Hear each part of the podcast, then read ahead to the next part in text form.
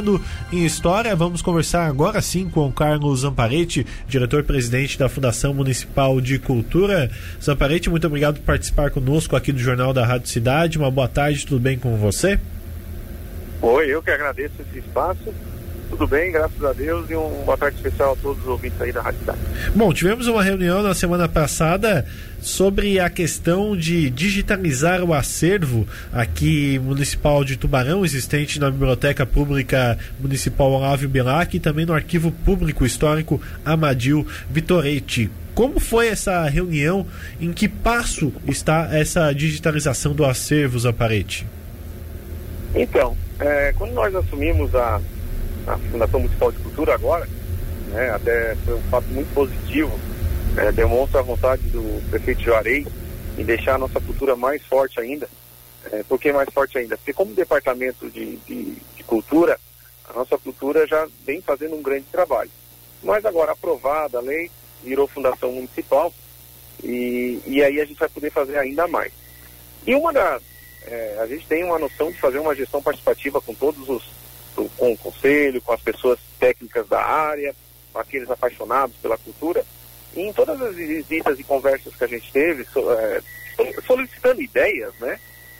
Um ponto sempre batia, sempre vinha, que é a digitalização é, do acervo, aí o outro falando da informatização. Então a gente foi somando as ideias e, e, e aí na semana passada demos o pontapé inicial sobre a informatização não só da, da, da, biblioteca pública, né, ou do acervo, e sim da Fundação Municipal, porque nós também temos, temos o Museu Zumblick, né, Billy Zumblick.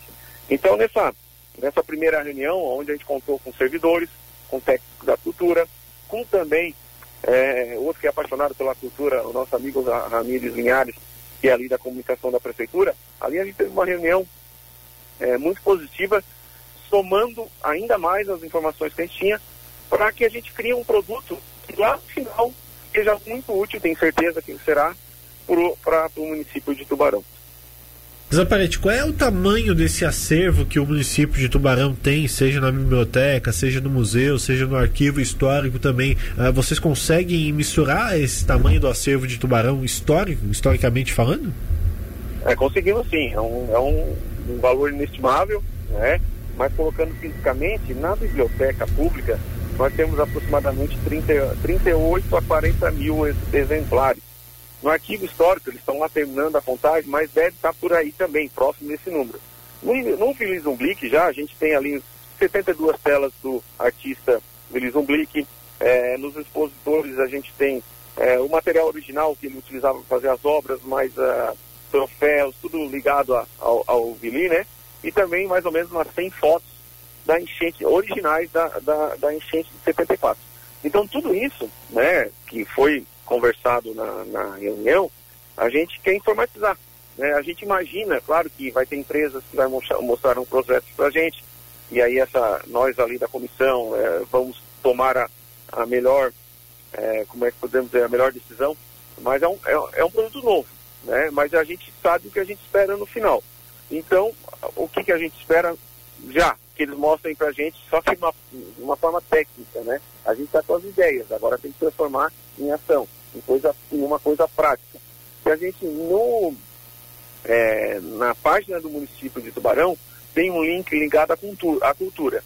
E ali qualquer um pode acessar e vai ter tanto acesso à biblioteca pública, ao arquivo e também às obras e, e o que está exposto no Museu Guilherme Blix. Num período de pandemia, isso cairia muito bem.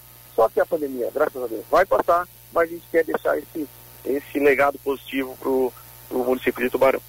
É, quanto tempo que isso levaria, Zamparete? Não tem uma, um levantamento disso ainda? Porque foi a primeira reunião, claro, né?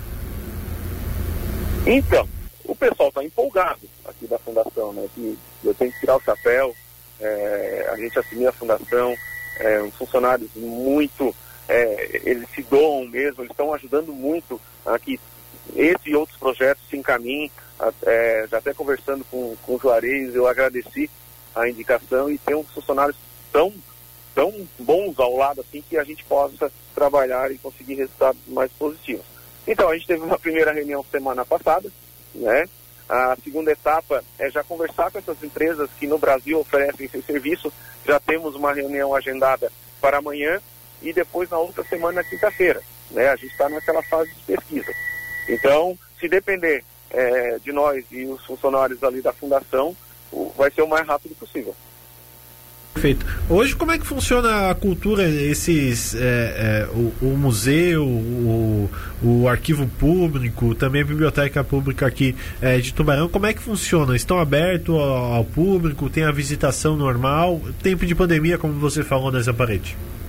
É, não, é, é, infelizmente, né, né, com, essa pandemia, o, a cultura ela foi um pouco afetada. Aqueles eventos que sempre tem através da, da fundação, esse ano, por causa da, da pandemia, não está tendo. Mesma coisa o arquivo histórico e o Museu Willy Zumblick é, não está tendo atendimento externo. Né? Tem algum atendimento de outros, de telefone, né? Só que já estamos encaminhando para ter aulas virtuais, como sempre teve. É, o planejamento é que é, no máximo no início de maio já começa a ter algumas ações via virtual ou então, se passar tudo isso, vai passar, graças a Deus, a gente volte a atender presencialmente com uma novidade. Né? Hoje, o museu ele, ele é da, da, das 13 às 20, ó, é das 13 às 22 horas, o arquivo é, público é das 13 às 19. A gente está pensando, já estamos vendo com os funcionários, para que na volta, né, já que o pessoal está tudo em casa, a gente possa abrir de manhã também, tanto o museu é, como a biblioteca pública, como o arquivo histórico. Perfeito, então, Carlos Amparente, diretor-presidente da Fundação Municipal de Cultura, agradecer sua participação conosco aqui na Rádio Cidade e uma boa tarde de trabalho. Muito obrigado pelo espaço e nós da Fundação Municipal de Cultura a gente está à disposição.